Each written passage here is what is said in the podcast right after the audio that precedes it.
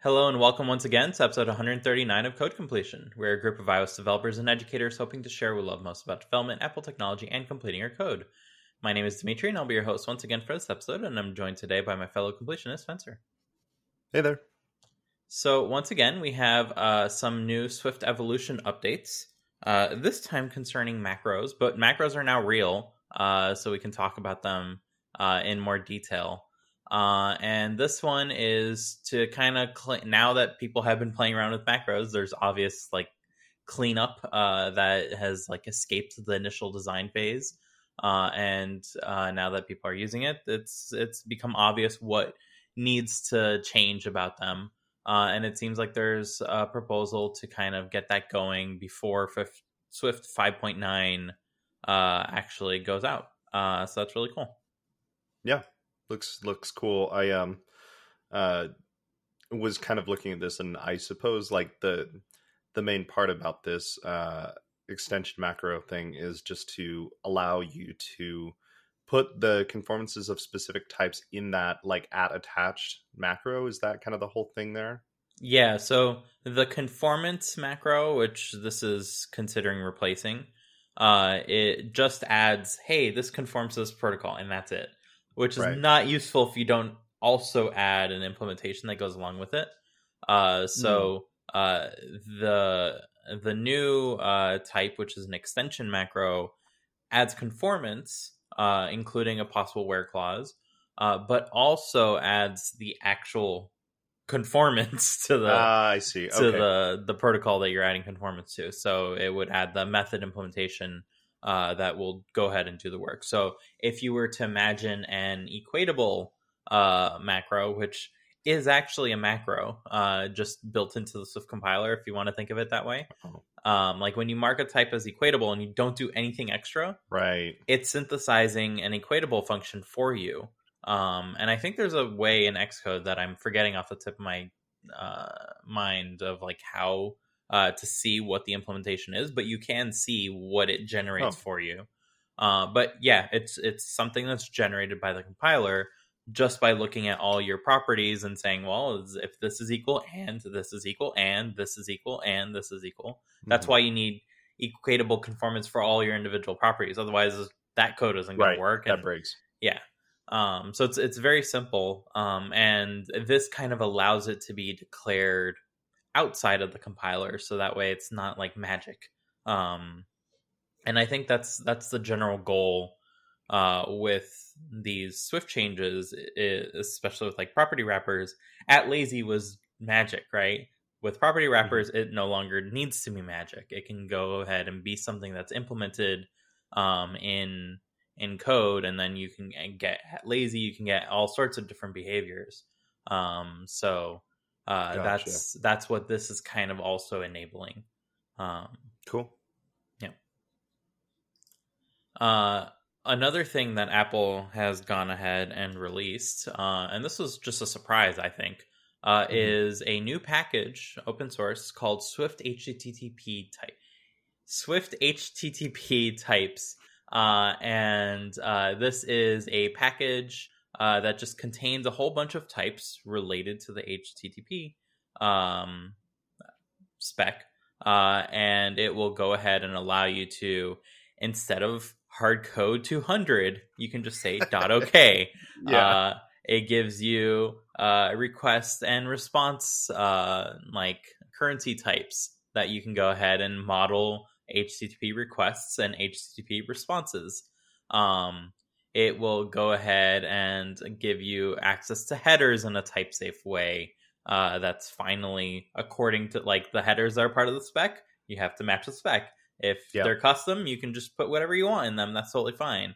Um, but that gives a lot more, uh, a, a, lot more consistency to kind of modeling all of this. Um, and I think this is the best part. It's available for both URL session, so there's like overloads to just use it with URL session in your apps, and SwiftNIO. So if you're right. on the server, you can also use these types, and I think that's yeah the motivation behind a lot of this is there's kind of this bifurcation between URL session in apps and SwiftNIO on server based apps.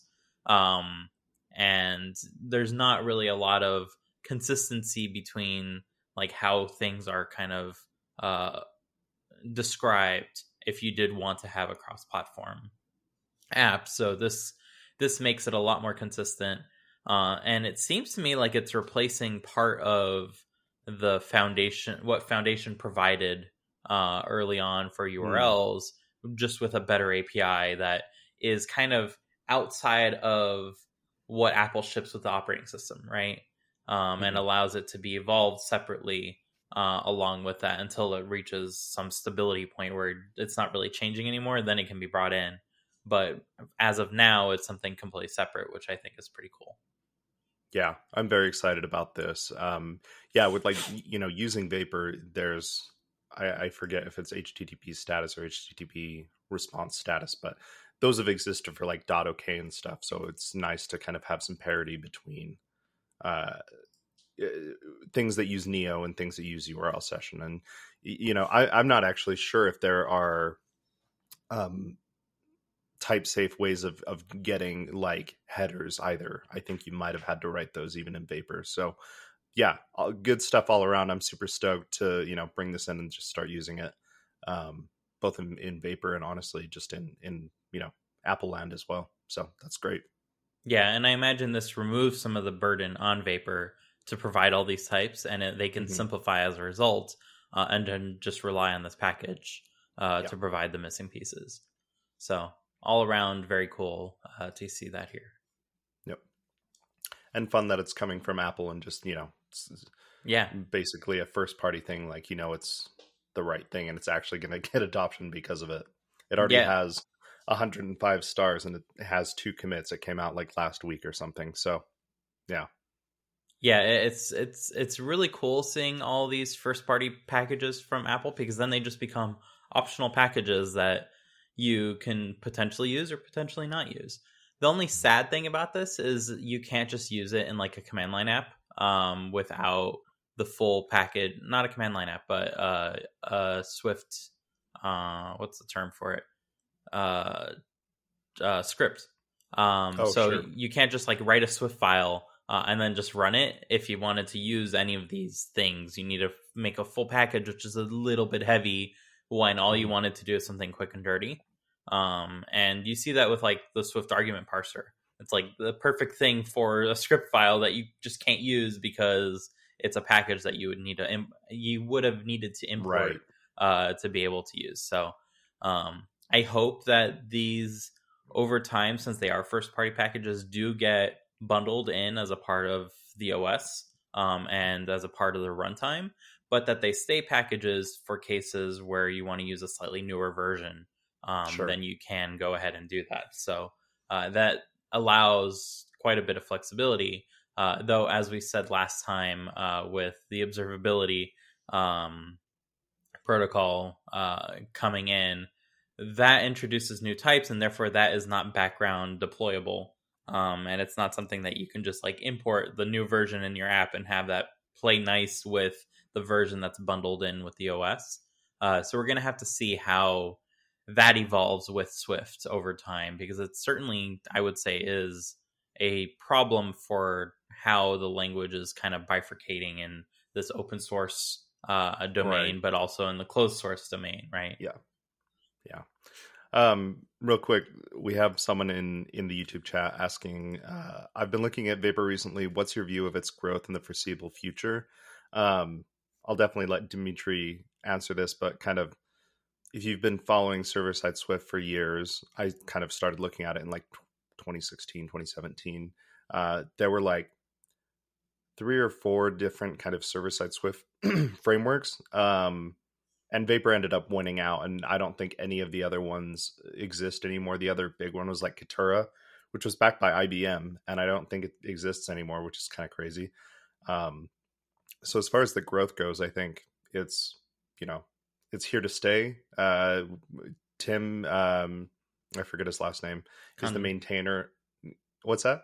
Condon, yes, um, is the maintainer, and I think there are quite a few um, contributors to the to the project, and I don't particularly see any reason why it would go away. Um, he or maybe it was someone else on Mastodon has said that like internally at Apple, it sounds like they're perhaps using Vapor for some things.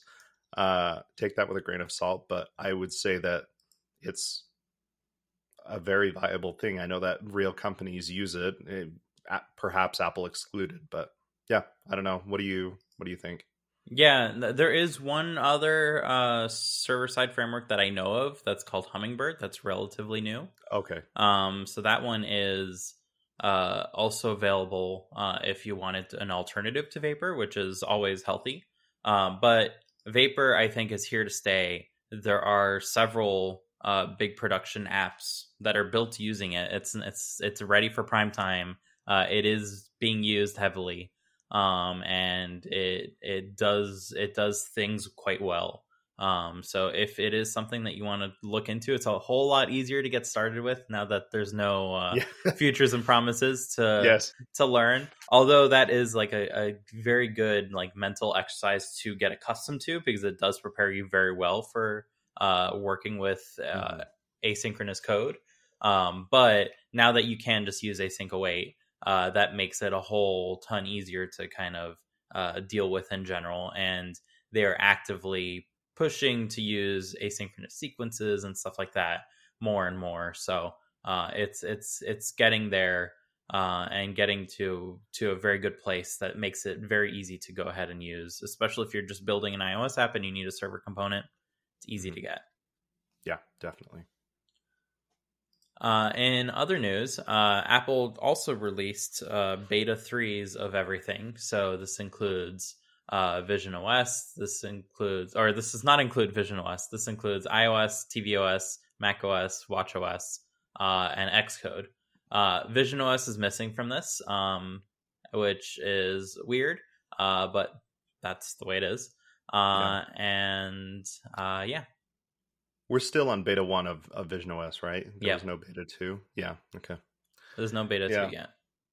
Yeah, interesting. Um, an interesting part about um, beta 3 of Xcode specifically is that Paul Hudson noticed that uh, the 10 view limit on a Swift UI view is gone. So you don't Finally. need to use a group anymore.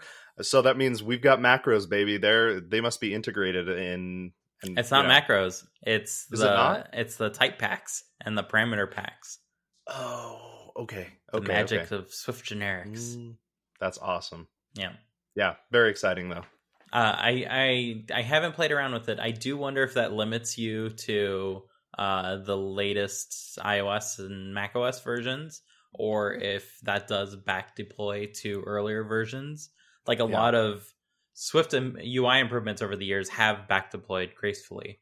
Um, so I wonder if this is one of those. I think it is because it's just a function addition, and any function addition uh, basically back deploys if Apple wants it to. Um, so that would be a good thing um, to see uh, and to finally kind of free ourselves of that unfortunate uh, um, yes. So we'll see. Mm-hmm. Um, another awkward thing uh, is that TestFlight added support for Vision OS apps, so that way you can test them on your Vision Pros that you don't uh, have. Yeah, uh, and you can submit them with the betas of Vision OS SDK that don't exist. Um, so it's like a little a little weird that it's available.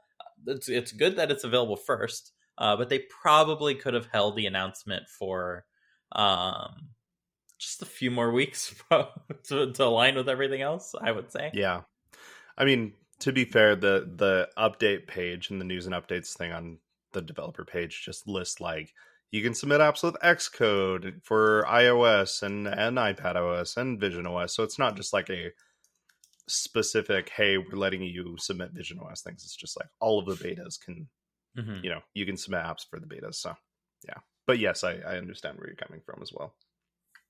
It's a, little weird. A little bit. Um, we also have an update for the game porting toolkit, which uh, I love that that people are trying to just like get like normal people are just trying to get games running on Mac OS, and they're not really using it as like game developers to port it. They're just like, I can run Windows games on my computer now, on my Mac now. Uh, so it it um it was a couple days that I watched this video, so I, I can't quite remember, but there were anywhere from incremental to pretty decent updates in frame rates from like cyberpunk 2077 was like 7 frame uh, frames per second to like 20 something i think if i remember right. Elden ring had a smaller update so i mean that's cool i guess apple's doing some work behind the scenes to improve it but again this is not really as much as i wish it was uh, it's not really a tool for the end user to just play windows games it's to port the games but no one cares about that which i think is really funny so yeah it it reminds me of a, a recent video by uh, linus tech tips uh, where he went ahead and just got an xserve uh, to run uh, Yeah. games, but then the GPU would not fit in the Xserve, so he had like this crazy uh, extension cable. PCI riser cable to like get the GPU working, and then everything was good. Uh, the hard drive that had all the games died. Um, Yeah. and those are the the ones that are keyed, so you can't just put any hard drive in there. Uh, and then finally, uh, the real kicker was uh, Steam is dropping support for this version of Steam in 77 days, and Yeah. that was the last version that would run. So it's like, good thing they're getting the video out now, I guess. Uh, yeah but when yeah, when was the last xserve made? Like 2011 or something? It's so a long, old. a long time ago. yeah. I guess you can think of the new Mac Pro as like a, a new modern version of the X Serve. So it's like sure. it fits the GPUs at least, uh, or at least the 2019 model does. Um, so. Let's see. 2009 yeah. That was the last xserve they're pretty freaking old and they had to use like an old nvidia card because it was actually still yeah, the last supported. supported one. It was yeah it was it was a good video i Uh, enjoyed it very fun. Uh, but yeah, uh, it's all in all seriousness, I wonder if the game porting toolkit is going to be enough. Um, because it does only show you a preview of what your game will will run at. It doesn't it doesn't Mhm. it doesn't package your game. Uh, like if you think, oh, this looks good, package it up. Uh, it's Right. it does not do that. Um, it provides like this is really the first step of the game porting toolkit that everyone's kind of looking at. The second step uh, does do some translation. It allows you to use all your shaders as is and Right. compile them as met- metal shaders, uh, which is really good. Uh, but then the third step is rewrite your game to run on Mac OS, uh, which is a bit more daunting um, for for a lot of folks, uh, especially when you have to like just generally rethink your whole graphics pipeline. Uh, like everything up until the shaders is significant, uh, and you have to just like rethink all of that for macOS, which might be quite the burden. So, um, yeah, I don't I don't know what to think about that part. It's to see if like real games are ever going to. I say real. Um, Mhm. To to see if if uh, the AAA style games are ever going to make it over to the Mac. Uh, obviously, the Mac, uh, as an extension of iOS, has a lot of games. It's just not the types of games that people who play who play capital G games like to think about as games. Um, which I that's like a whole nother thing. It's like maybe people are uh were like choosing between movies and TV shows. Like movies are the real thing and TV shows are the fake yeah, things. yeah, yeah. I would akin it to that. It's the same media, uh, same type of quality uh, for the most part, but the way that it's delivered is slightly different. Um, and at a certain point, you start getting two hour long TV shows uh, that just have like 12 episodes. And at that point, the budget is quite a bit larger than a movie. Um, Yes. and uh, it seems like the the line is blurring more and more. So we'll see if we ever get like full quality AAA games. Uh, I say with giant air quotes in the future. yeah Um, but it, it's it remains to be seen. Indeed, it does. Uh, what also remains to be seen is uh, what we talked about last episode, which would be a 32 inch iMac. Um, seems like that's been a little bit delayed. So, Womp womp. Uh, yeah, shocker.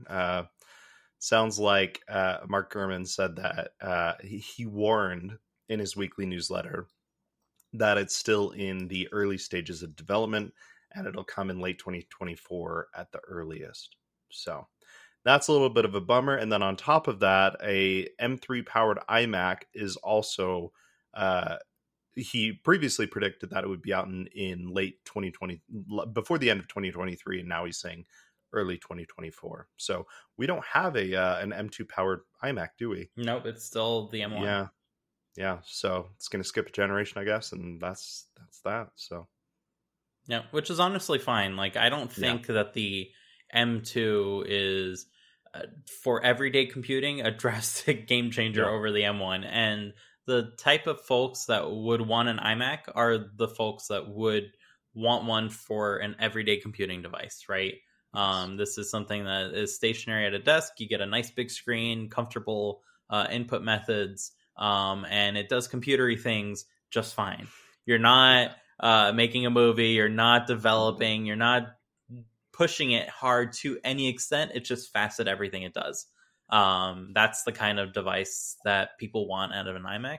Sure, you can get a Mac Mini, but then you need to get a separate monitor. Yes, it's like a whole a thing that people don't really want to think about. It doesn't even come with a keyboard and mouse, right? Uh, people don't want to think about that when they just need a computer and they don't want to do anything else. They just want something that they can put on their desk and use. Uh, the iMac is the solution to that the alternative is a laptop, right? But then right. a laptop it has different constraints. It's much smaller. Um, yes, you can move it around, but then you have to worry about like charging it and stuff like that, which some people like are more than okay with, to be clear. Um, but other people just want something stationary.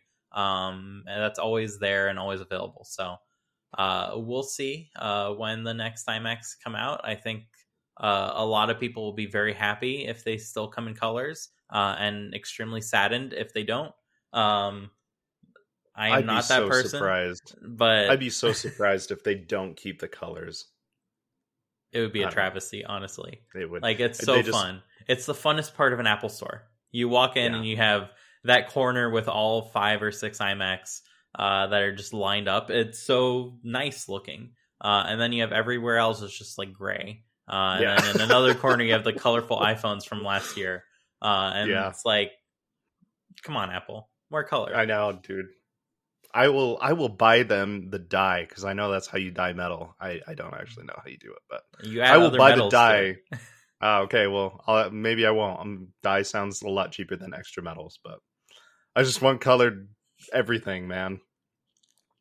Yeah. So it, it, reminds me of coloring glass. I was uh, very surprised to hear that, like, oh, you add gold to glass to make it blue. I don't remember if that's the actual like oh wow color, but yeah, it's uh, you add a little bit of metal to the glass, and then it gives it a hue based on how like electrons uh, bounce off the metal atoms individually rather than as like a surface. Um, and they add color to the glass, and that's how you get this beautiful stained glasses uh, from from like old cathedrals and stuff like that. It's just they they sprinkled in a little copper, a little silver, a little gold. Uh, you don't when need a lot when it's um, molten. Yeah, when it's molten, they like mix it. Mm-hmm. Wow, that's cool. And you get transparent, okay. gla- uh, transparent colored glass. So it's not at all the color you think. It's not like you get silver out of silver, right? Sure, yeah. Um, so really cool stuff. Uh, I think it's based on like the oxidation colors. So like with copper, you okay. get like blue and greens. Um, I think uh, but my chemistry uh, is not a degree, and it hasn't hasn't been uh, further educated for the past ten years. So I might be way off on that. So don't quote me. let's uh, let's consult Niall Red. He could, yeah. he could surely tell us. Um, and elsewhere in the rumor mill, uh, we have next gen AirPods uh, that might be coming with accurate temperature monitor sensors. So this is uh, in opposition to the temperature tracker in Apple Watches, which just checks the change in temperature over time because it turns out mm. the hmm. top of your wrist is not the greatest place to check like your temperature. It's it's way colder than your actual body. Um, so you can't get an actual like measurement from that. But inside of your ear canal, that's a, that's, that's a different good. story. Uh, in yeah. fact, that's what doctors tend to use. They just put a thing yes. in your ear and they get a beep and they get a temperature. So uh, that's definitely something that Apple could uh, play around with over time. Uh, and it would be quite cool to have just a constant reading of your temperature if you use AirPods. So definitely thumbs up to that. Yeah, definitely. That's uh that's a fun. I mean that that's the kind of thing that like isolated it seems super weird, but like I'm sure there are good uses for it. So that's you know that's cool. I mean, just warning you that your temperature is rising rapidly. Like, yeah. Before Like, hey, are you, getting feel the, the the fever symptoms like really hitting you, it's like, oh, like this is going to explain a whole lot over what's coming over the next two hours, and then you know when it's done, right? Um, Mm-hmm. where versus like constantly checking the temperature. Is it done yet? No. Uh, check again in thirty minutes, kind of thing. So, um, yeah, not that I you're gonna be mean, wearing your AirPods like while you're sick in bed. It's like yeah. keep the temperature tracking. Though maybe, right? There's nothing Maybe. wrong with that. Uh, if the if the the noise uh, cancellation doesn't give you a major headache along with Right. the fever, then you're probably to be fine. So Yeah, I just mean like imagine another company being like, "Our headphones have temperature tracking." You'd be like, cool. Mm. "Yeah." So it would be a more of a gimmick, but you know, yeah, and, uh, but if they had a whole ecosystem of like health Ah. tracking, then it then it suddenly clicks together. Yeah. Uh, and finally, in the rumor mill, uh, we have uh, OLED iPads and MacBooks, uh, which are both coming and not coming soon. Who knows? OLED, it's magic. We want it Yeah. everywhere. Maybe. Yeah, interesting. Uh, you know, we've talked in the past that. Uh, you know, like the 12.9 inch iPad Pro right now uses mini LED. The the 11 just uses LED. Um, so they kind of it seems like they want to, and same thing for the MacBook Pros as well. Use uh, mini LED. Uh, we've talked in the past about them using micro LEDs, so maybe that's just taking longer than they thought it would. Because uh, this says that Apple's release uh, plan plan to release MacBook Pros with OLED displays has been pushed to 2027. So I don't even know where micro LED is in this pipeline. 2032 or something. I don't know. Uh, so yeah, I guess they're kind of foregoing the uh, idea of mini or sorry micro LED. Well, they're uh, probably checking it out like simultaneously, Sure. right? Um, Yeah. Whichever technology wins out, they clearly don't need to move over yet. Um, there's no like pressure from other tablet manufacturers to to go ahead True. and like force that force them to change. And the screens on MacBooks seem pretty okay, um, and more than okay on the MacBook Pros. So, um, yeah, I'm not convinced um, that we need them super soon. No, I agreed. I just the, for me this came out of nowhere because I I just thought the plan was just you know micro LED all the way. Um, If the Pro Display XDR, exist. yes, true. The Pro Display XDR is it uh, mini LED or is it OLED? yeah, it's mini LED with Okay. fewer LEDs than the new MacBook Pros, uh, which is that's right. hilarious uh, considering its price. Um, but I don't think Apple's going to bother making a new one anytime soon. Uh, which because if they did, it would be way cheaper because they have the whole manufacturing pipeline for the MacBook Pros. Uh, that the whole machine costs less than the display. So, um, yeah, uh, I don't know what to what to think in that regard. Eventually, I can see them like updating uh, the Pro Display XDR to have uh potential like if they wanted to keep the price point here's my hypothesis hypothesizing right uh they use the new backplane which is basically a circuit board with leds that's the magic of what makes the the macbook pros possible uh the pro display xdr had a whole bunch of individual leds with like these cones um and it needed the distance to like illuminate but if you have a bunch of very small LEDs very close, which is what the MacBook Pros have, then you don't really need all that. So, Mhm. um, get you have that. Okay. Uh, now you have an LCD layer, and if you wanted to have much better blacks, you just have another LCD layer that you Right. perfectly line That's up. black and white. Yeah. Yeah. Um, and that gives you like it basically multiplies the the uh the what's the what's that? Contrast. yeah the contrast ratio uh it multiplies it so that way you get much darker blacks um and as long as you have really bright lights on the other end you get Yeah. some bright whites um so uh that's essentially how they can make the pro display xdr much better without going to oled without having burn in uh, and keeping the same price point that they want to keep uh, if they want to keep it. Um, Okay. So that could be one way that they make the Pro Display XDR stand out from a 27 inch that also has micro LEDs um, or mini LEDs, I should clarify. Uh, so like everyone can have HDR, the Pro Display XDR has XDR, um, kind of thing. So Right. that's that's the way I see it. I'm just um hoping that self-servingly, I hope that they come out with a new display, a new Pro Display XDR, so the the one that you have will devalue, and I can eventually buy one because I just bought a Thunderbolt display. I know it's like ten years old at this point, but I just bought it for thirty dollars, or sorry, eighty dollars, and I was stoked. So just need to add to the collection. Uh, I just love the back of those, and yeah. Spencer's house is turning into a museum of Apple products, I know one device at a like, time. I'm up to like five Mac Minis and a trash can that all just kind of sit around, and yeah, it's fun. The the energy bill just keeps climbing. Is like, what am I spending all this energy Yeah. on? It's like the AC has been off. Oh man, well you know, Uh, it's okay. The energy will stop rising as soon as like you enter the M generation. Once we're at the M15 or whatever, and you're Mhm. like, uh, you're back back uh back acquiring the M2s, M3s, M4s. Yeah. Like they all use nothing, uh, and they're just like max. all all on at the same time. You have a wall of Mac Minis with blinking lights. that's awesome. Still using less power than like a single uh filament bulb, so we're good. yeah, you have a filament bulb right next to it, and then a wall of Mac Minis. How much computing power does your light bulb? that's awesome. Yet the Uh, filament bulb still outputs more light than all the LEDs of the Mac Minis. Oh. It's like, ooh, burn. so such a burn. Uh, one day.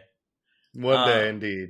Uh, talking about one days, uh, one day you'll be able to order Vision Pro. We don't know when that is, but when it does come, apparently the Vision Pro is going to require appointments for the final fit. So uh, this is going to be awkward for uh, the introverts and pandemic aware verse uh, folks. yeah. uh, like us who don't want to be just like going into an Apple store and uh, taking off a mask to like fit a bunch of pieces of foam that probably touched a whole bunch of other people's faces. Yeah. Um, but yeah, it seems like that's going to be required for ultimate comfort. Um, so we'll see what Apple does once it does finally come out. They are not expecting to sell a lot of these. They were initially Yeah. expecting to sell like one per day per store, um, with like a million, uh, a million units uh, estimated sold. Uh, and then as Yeah. soon as they did the announcement, they're like, our current estimate's a hundred thousand, one per week for store or something. Uh, so they're not expecting to sell a whole lot of these, um, Yeah.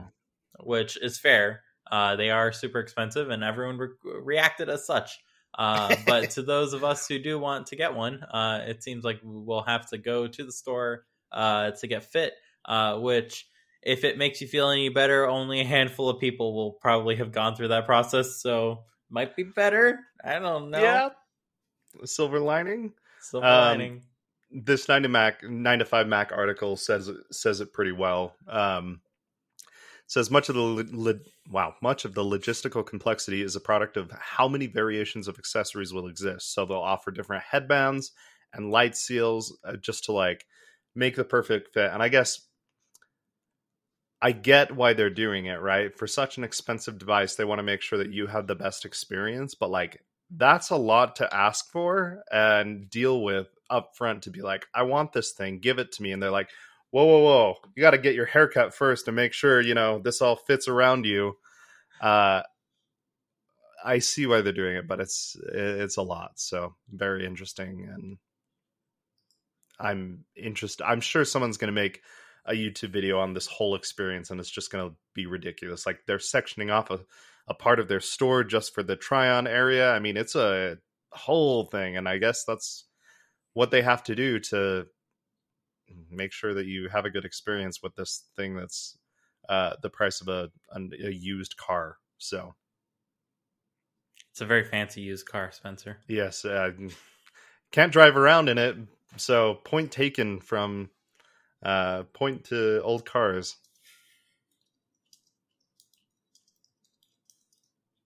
Uh, I should mention though, they did say that uh, Apple is developing a face scanning app that'll help pick the right light seal and everything, probably using you know the the Face ID array and everything. So that would uh, potentially help if it gets to the point where you can use that instead of and they like let you use that instead of going into the Apple store. That'd be nice. Yeah, maybe you can't order online, but you can order through the Apple Store app, right?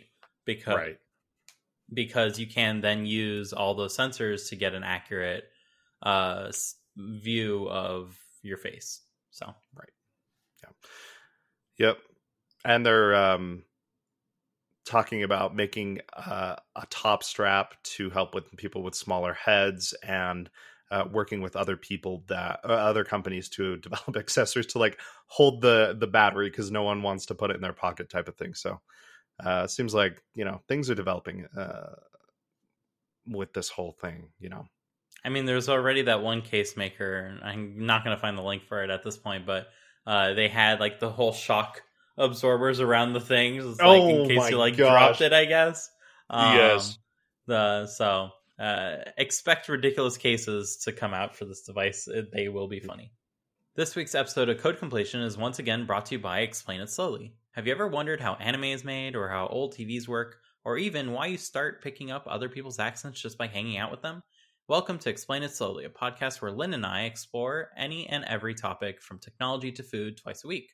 We've covered everything from SSDs to food comas and can't wait to share what, we'll, what we've learned next with all of you. So open up your favorite podcast app and search for Explain It Slowly to learn something new with us every week. We want to thank Explain It Slowly for sponsoring our show. Search for Explain It Slowly on your favorite podcast app or visit https colon slash slash explain it slowly dot show to learn more. So, Spencer, I've got a code completion tip for you today. Um, Alright. Have you ever designed an icon for a button and it just felt off? It wasn't quite positioned right next to other buttons, and it just Mhm.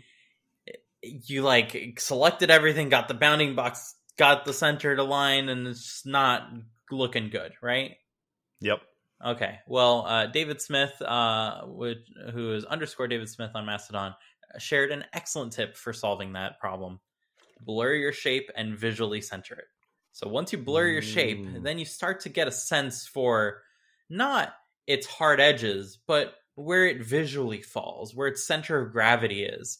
Um, and that's what you're actually interested in. You're in- interested in that center of gravity, where where all the shapes kind of center around, uh, re- regardless of where their bounding boxes are. Uh, the simplest example of this is a play button, right? A play button is an equilateral triangle Yeah. uh, which if you were to center, you have uh, it would be positioned way too much towards. Um, I think the yeah, it would be too too much towards the left, right? Um, Yeah. Because the center of that equilateral triangle is not the width divided by two; it's Mhm. where all the points of the triangle meet Meet in the middle. uh, in the Right. middle. Um, and visually, if you were to blur that, you get a perfect circle, and it's like, oh yeah, that's that's where that goes. Um, so if you want it, if you have a much more complicated shape and you're not sure where that would go, just blur the whole thing, uh, and then just see where the where does the blur look like it has a center, and then just align that, and then you're good. So That's so interesting. Yeah. Yeah. Eyes are weird, man. It's not so much eyes, it's just the fact that bounding boxes are not how we should center things at all, but it's how computers are like, yeah, this looks like a Ah, center. okay. So, like, if you were to try to center it visually, you would probably do a much better job than the computer. And then you like turn on Oh. snapping, and you're like, oh, I guess the computer said this is the center, so this is the center, you know. Uh, whereas Mhm. you were much more, you were much closer, even though like you were off horizontally or whatnot. Um, so yeah, definitely a Cool. plus tip from underscore David Smith. Uh, I never thought of that, and I am committing it to memory because it is the best way to get those icons perfectly positioned. Uh, and this week uh, on completion curiosities, uh, these are two things that I found over the past uh, few weeks browsing the web, and I found were endlessly fascinating. So I decided to share them all with you today. Uh, the first is font size. Uh, font size um, is uh, something that is not totally based in reality and is kind Yeah. of completely useless. Um, and uh, Sophia on Mastodon shared a link to a blog uh, called Tons- Tonsky.me uh, that just kind of goes on to why font size is useless and gives some very quick examples of like, hey, if you have these different fonts and they're all at the same size, there's a reason why they They're look not. all different, and that's because everything is arbitrary and digital fonts kind of don't really know what they're doing, and it's a mess. And let's just stop listening to digital fonts uh, with regard to font size, and let's just kind of figure this out from scratch and make it a whole lot better. Um, so uh, I highly recommend if you're interested in text uh, and type in any amount uh, to read this because uh, it goes into a whole lot of detail of like the why and how. Um, and namely, font size is not all, right? And once you get the font sized sizes matched, now you have the font weights to deal with, which is a whole nother thing uh, that you would want to match. So uh, this is just like the beginning of the rabbit hole uh, for for type uh, connoisseurs out there uh, to kind of get lost in, and I was very fascinated by it. Yeah, I was. It was very interesting, and he goes into some like proposed fixes on like how to make it better and how to actually make fonts consistent between different fonts, line heights, and everything. It was it was very cool. I I really enjoyed it. It would be uh, fun to see this change. It just where we, as in people that make computers and operating systems, are just stuck in the past of like when it was actually like a letter press, like the actual metal blocks that you would press onto a piece of paper. Like that's where this is all coming from. We're like still stuck on that when we could be doing this in a lot better way. So it was really cool. Yeah, and to be fair, it's not just like the web that is afflicted by this. Mm-hmm. Uh, even Big Sur, most recently, Yeah. uh, kind of uh, shot the can on on uh, aligning type correctly. Um, and he shows a an example between Catalina and Big Sur, where Catalina did everything right, and Big Sur kind of just like went, well, whatever. awesome. Um, and nothing is aligned anymore. Uh, so if you've ever tried to align shape, welcome to aligning text. It's a whole lot more complicated. Um, and uh, yeah, uh, hopefully, hopefully this can this can help you understand why it's complicated and maybe make some slightly better decisions as you design your apps. yes. Uh, number two on my uh, list of curiosities for this week are a set of predictions from 1997, which are eerily uh, relevant. Um, and it's kind of amazing how relevant they are. Um, and yeah, I I was a little scared. Yep, it was pretty crazy. The whole thing was uh basically like you could uh, we could potentially achieve, achieve utopia by 2020 um and these are these uh they said ne- scenario spoilers or in other words negative events that might send it in a worse direction they list 10 of these scenario spoilers almost all of them basically happened which is like holy crap like nostradamus level predictions. It was crazy. So uh yeah super super cool. Yeah, generally generally we are like horrible at predicting the future is like oh yeah we're gonna have flying cars and it's like still no flying cars but we have supercomputers in our pockets. Who saw that coming right? Yeah. Um and it's like oh everyone's gonna be an advanced civilization. No we're using the supercomputers to watch youtube videos. Um so it's like who knows how technology actually is going to evolve but uh for something from 20 years ago uh that uh like did not know cell phones were coming and did not know uh, how everything is going to go. Uh, they they surely knew how to read the tea leaves well because uh, this list is uh, chef's kiss, uh, just excellent. So I don't want to spoil it here. Uh, do Yeah. go ahead and check that out for yourself and uh, be pleasantly amazed by uh, what what they uh, went on going for. Um, and yeah, it's it's Yeah. just wonderful, just wonderful. I uh there's a reply to this too that says, as suspected, we are in fact in the bad timeline, which is like, yep, that's pretty good. It's uh, 100% accurate. Yep. As always, I want to personally thank everyone for listening in this week. Please be sure to follow us on mastodon.social at code completion to know when new episodes go live, and feel free to tweet at us if there's ever a topic you'd like for us to dig into. Most importantly, as a small podcast, please be sure to share this with your friends and family who are also interested in any part of the process of app development. It's your support that enables us to continue doing this, and we hope to grow a healthy community around everything we discuss. Once again, I want to give my thanks to Spencer, who's at Spencer C. Curtis. That's S P E N C R C C U R T I S for joining me this week. My name, once again, is Dimitri. You can find me at Dimitri Bouniol. That's D I M I T R I B O U N I O L. And we'll see you all next week. Bye.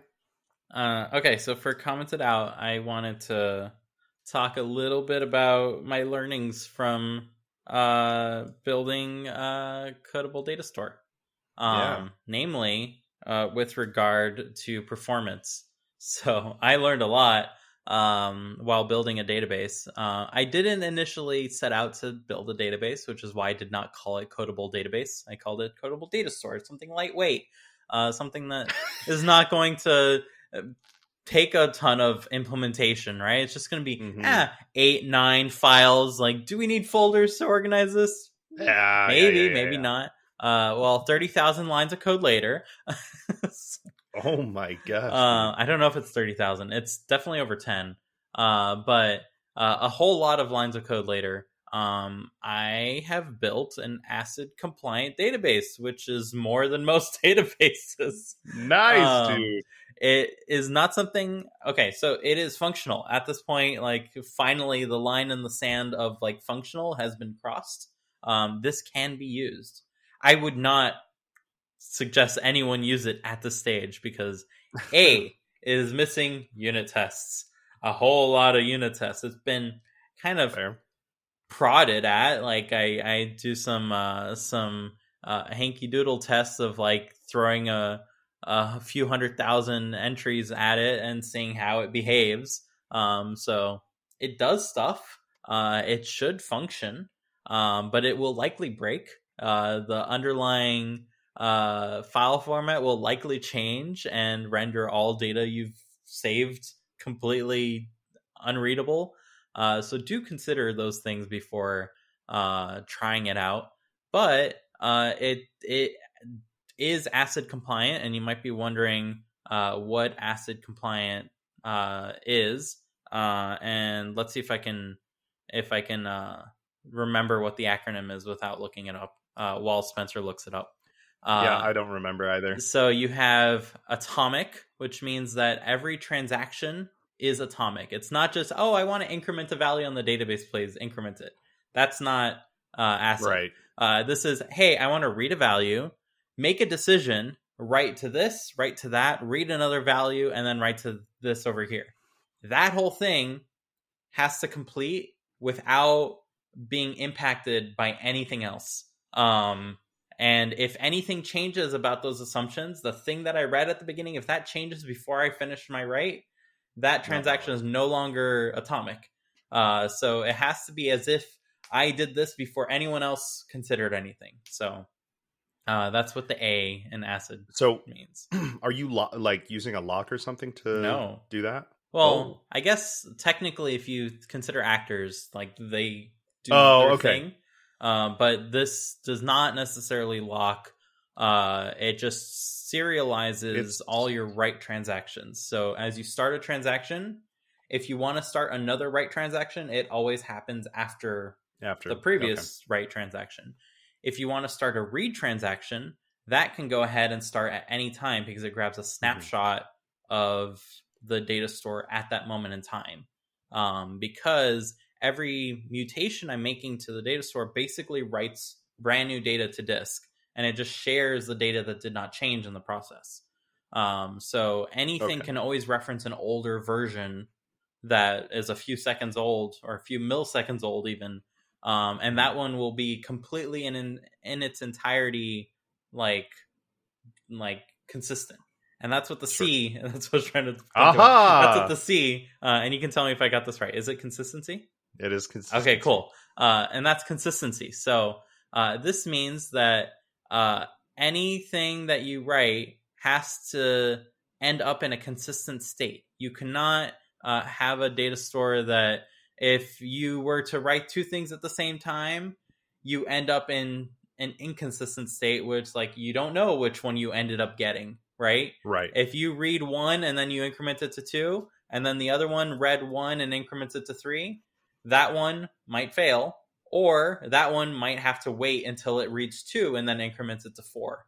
You know, um, Mhm. so you end up in a very consistent state every single time uh, because of these transactions. The next uh, letter on this list is I, and I think this stands for integrity. Nope. Nope. Darn. What's it stand for? Isolation. Isolation.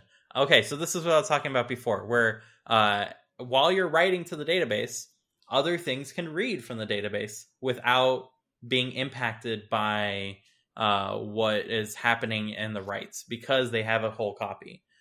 So you don't like if you're writing something, it's not locking the whole database. Basically, it's only It is not. locking the part that it needs to worry about. You could access other things. You can even access that isolation. record. Say you're writing to a record, you can read a previous version of that record that's a few milliseconds old once again. Okay. um, Yep. and not be impacted by the writes that are happening right then and there.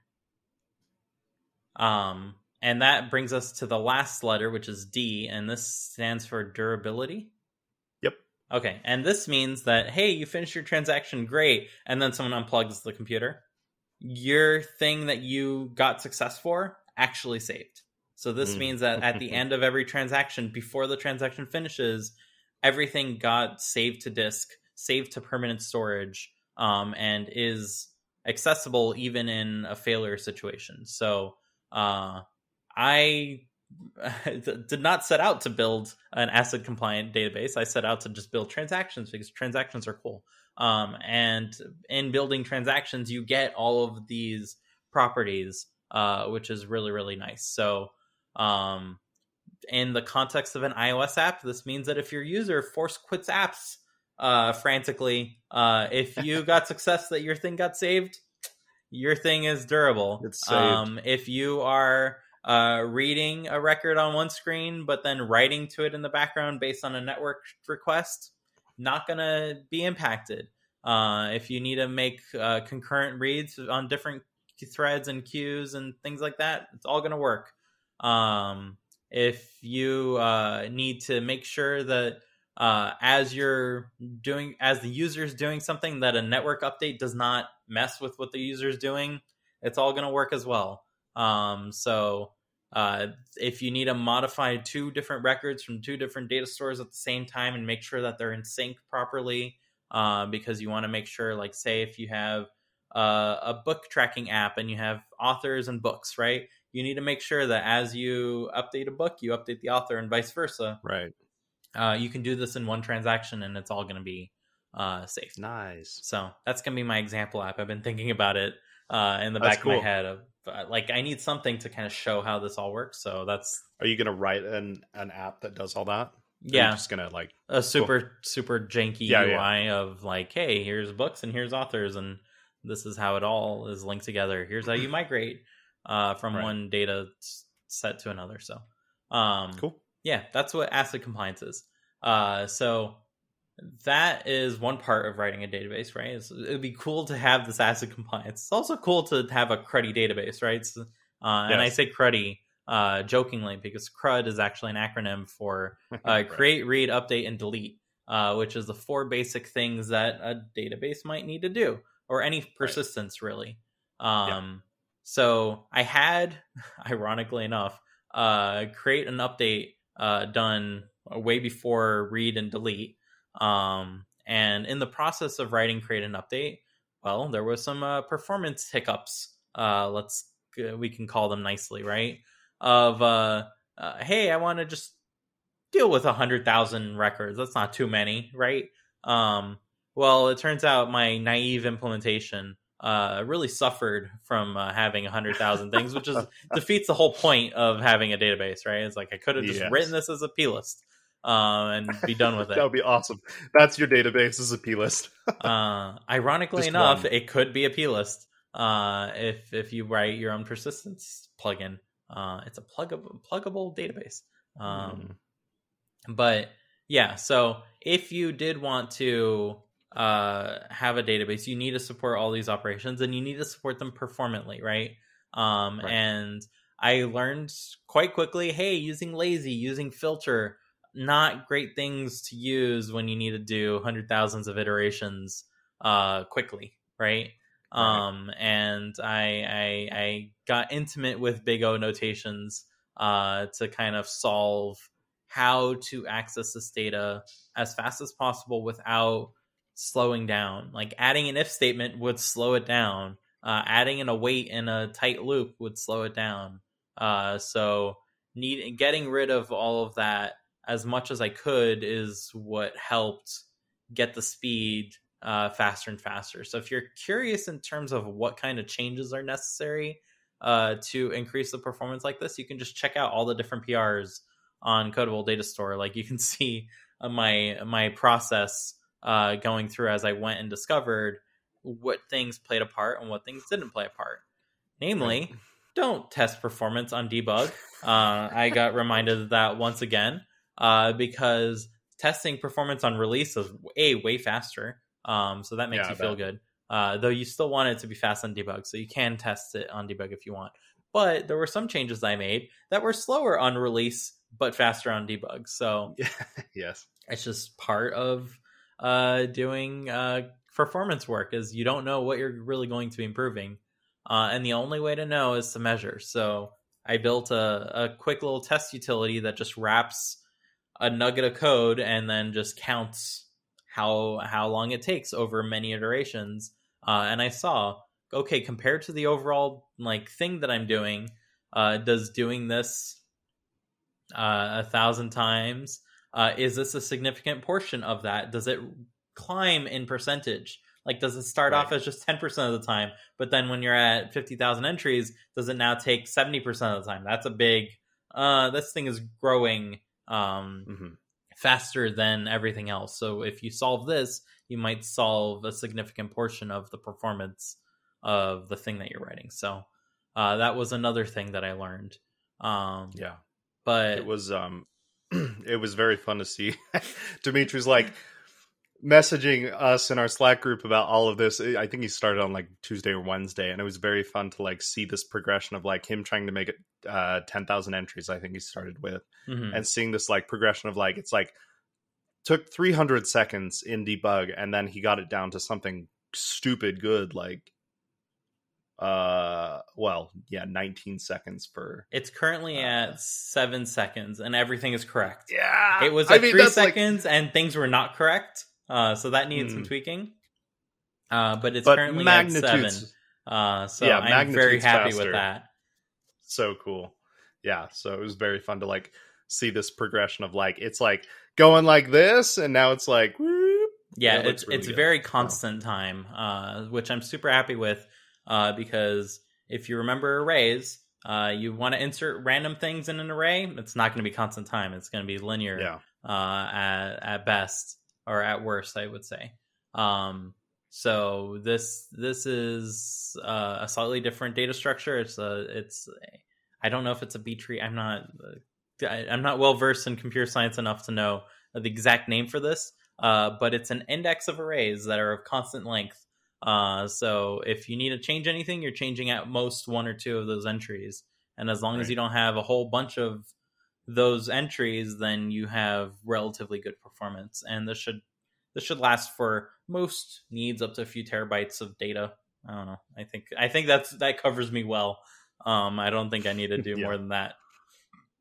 So no i think that's pushing oh so i did want to ask and um i was gonna ask in slack but um is this going to support like large I, I don't know like videos or are you just gonna like have them store it elsewhere and then like store a reference to it in the database itself So originally, I was gonna do the core data move of like, hey, if you want to store an Yeah. image, go ahead and store your image somewhere, and then go ahead and, and link it. Uh, but Yeah, then yeah. I realized I built all the things to support like larger than my page size data. Right? If you have 16 megabytes and the pages are four kilobytes, it will chunk that 16 megabytes accordingly and place them in individual Mm. pages. Uh, So you could 100% uh, store images in Codable Data Store, and it should work fine. Um, the only thing is you should not store them as data within another larger object because then that's going to turn it into base 64 and just be like three fourths larger, yes. which is not Yes. ideal. Um, but if you did store it as a separate data store, so say you have one data store for your actual data Hmm. and a separate data store for your images that are keyed by an ID, then you can go ahead and just fetch, hey, I want the image for this ID, and it's going to give you that data.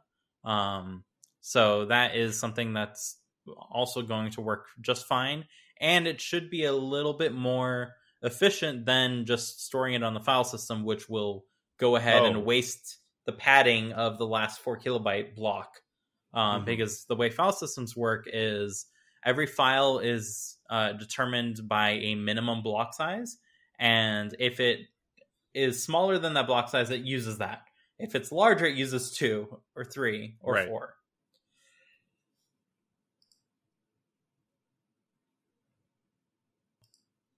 Sorry. No, you're good. So more efficient space wise, but like I I have no idea how it w- actually works. Like you have to pull all of the four kilobyte pages for that file and like Assemble. assemble them. Is that going to be faster than just loading it off of the file system?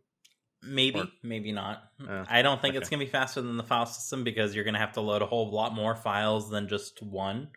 Um, yeah, So there's there's that to contend with, but it would also not be consistent uh, with the file system if you were to just do it that way. Whereas if you were to do it this way, you can make sure that as you delete records, you delete the thing. As you create records, you create the thing because you're doing everything in lockstep, right? If you add an image, Mhm. or if you replace an image, you might say, "Hey, delete the image from the data store," and then it's gone. Only if that succeeds. If it doesn't succeed, then the image stays there, uh, and you don't lose your image Yeah. as a result of. So it would be a lot simpler for you to develop uh, your image store along with your data store, right? Um, because everything stays Yep. consistent. It's not terribly inefficient either, right? Uh, because let's say you have a whole ton of images, so every image gets split up into say three pages, right? Um, and you have a thousand images, so you have a whole ton of pages. Well, you can choose, hey, for this data store, let's make the page size a whole lot bigger. One. So now you have Yeah. five images per page. Um, and then you can go ahead and very quickly load a sequence of Mhm. images if you want. If their IDs in are, are in a good order, um, you can just load the sequence of images as an async async sequence, um, and just have the data come in. Um, so that's Okay. one uh, way of doing it as well. That's cool. That's fun. So, yeah, I guess by extension, you've kind of answered my question, but like you'll allow it to support multiple databases running at the same time. Yeah. Yeah. Cool. That's yeah, fun. so you have one persistence that's on disk, and you can have many data stores that are associated with it. Sure. Every data store can be written concurrently, um, because at the end of the day, uh, they don't like touch each other. Though Mhm. in one transaction you can write multiple, and that would kind of block the other ones. Um, so that is something to consider. Uh, everything can be re- can be read concurrently, um, no matter what. Um, and the persistences currently there's only one. It's a disk persistence. Um, I plan on having a memory persistence, which will be useful in Hmm. your app's unit tests, so that way you can make sure. Yeah. Hey, I want to just like run through a sequence with this static data. Let me make a memory persistence with that Mhm. static data and plug it in at the beginning, and then all your SwiftUI views have that static data to work with. That is mutable, right? You can go ahead and change it in the view, um, and it would persist in memory. Um, Mhm. And then down the line, I'm thinking, hey, it would be pretty easy to have a distributed uh, persistence as Right. well. Um, That'd be and this is something that can allow multiple client servers to talk with one central server that is managing the persistence, kind of like a database server.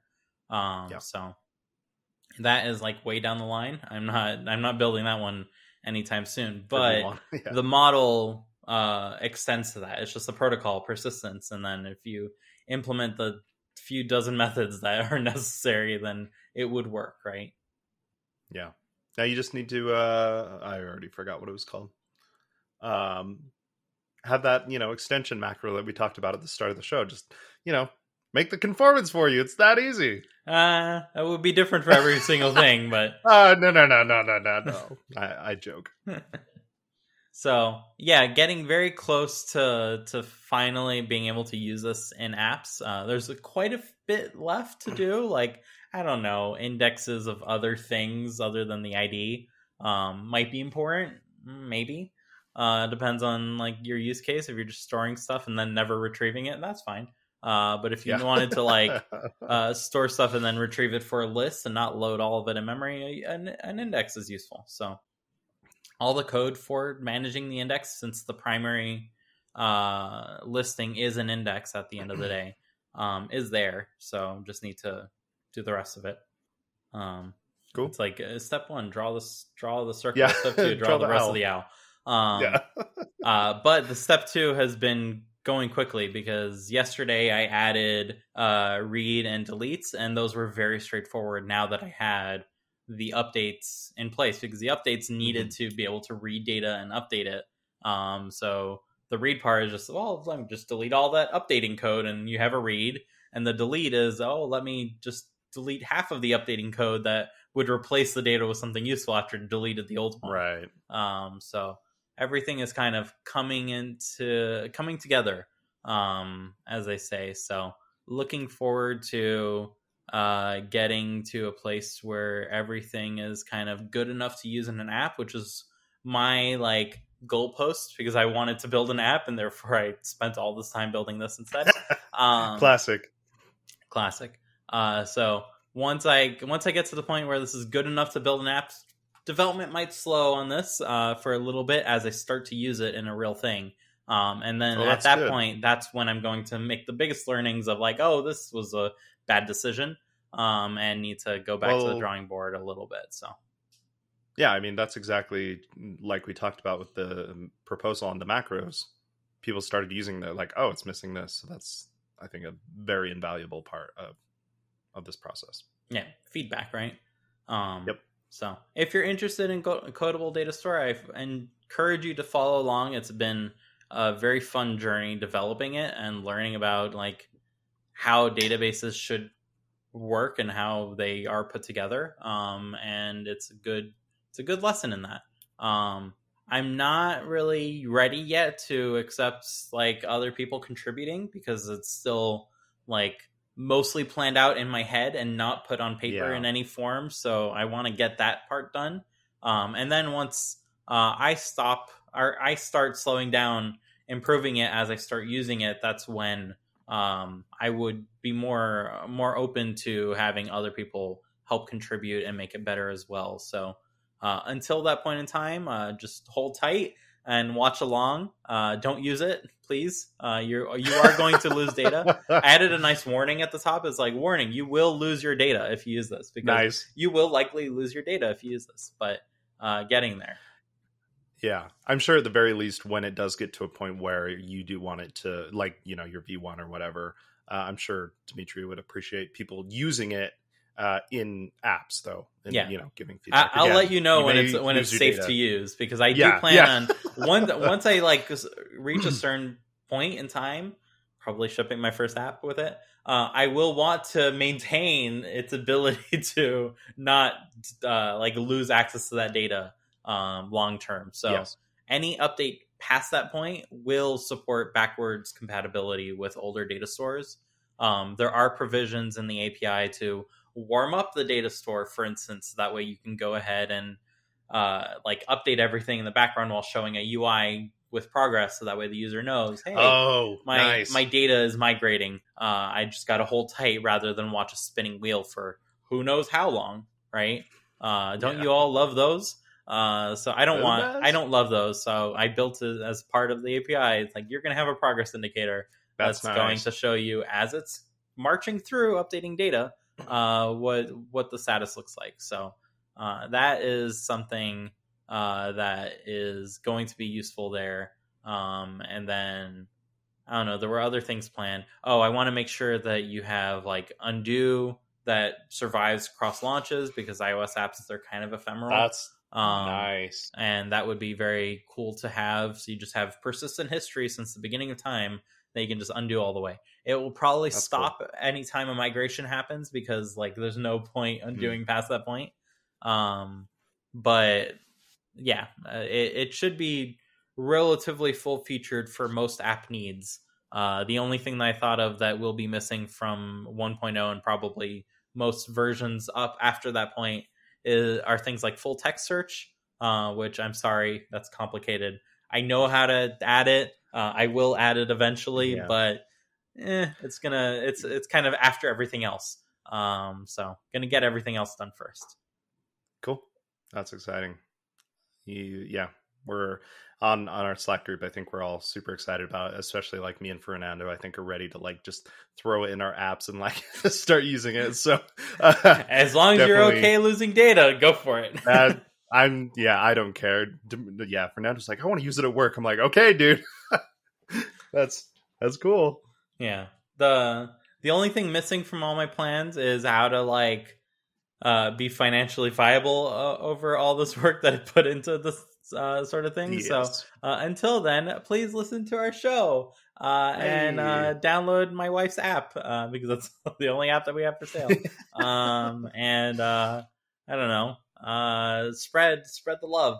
Uh, that's that's how you can support it for now. Um, I don't know Yep. if I'll like set up a Patreon or something uh, or GitHub sponsors or GitHub sponsors, yeah. I'll think cool. I'll think of something for those that want to uh, have a support plan. Uh, that's probably what I'll do. Is I'll have a support plan that costs a lot of money for big companies. Um, Yeah, that if you go. they if they That's want good. help uh, and you are part of a big company, that's just give me money and I'll I will help you. Uh, I think that's what Realm does. Maybe. is it financially viable? I don't know. Well, yeah. Realm Swift. Because I Yeah, would I I would know. love for this to be my job. Like write components. uh, for other apps. That sounds totally awesome. The only way that can be my job though is if I were to work for Apple and then I have to like not do anything else, which I don't want that to be my job. So uh, this is like a good middle ground so long as I can kind of make it work. Uh, but for all intents and purposes, this will 100% be free. It's released under the MIT license. So as long as you uh, say where you got it from, uh, you're a okay to use it for anything. Um, Nice. And yeah, I think that's how open source software should work for the most part. Yeah, definitely. Sounds good. Thanks for All listening, right. Bye.